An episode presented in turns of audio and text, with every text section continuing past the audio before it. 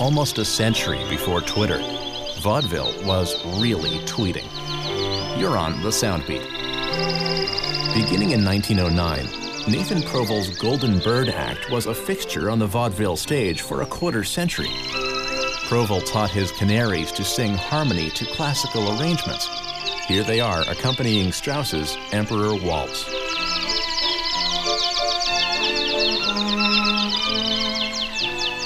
Now, not just any canary will up and sing for you. Only the male of the species really delivers those trademark trills and warbles. But they won't sing when they're molting, if they're sick, or even if the room's drafty. And you thought Mariah Carey was a diva.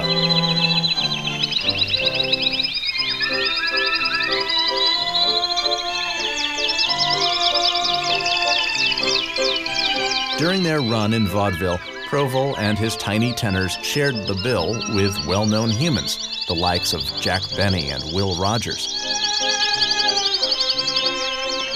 Want to hear more of Proval's Golden Birds? Fly on over to soundbeat.org. Soundbeat is produced at the Belfer Audio Archive at Syracuse University. I'm Brett Barry.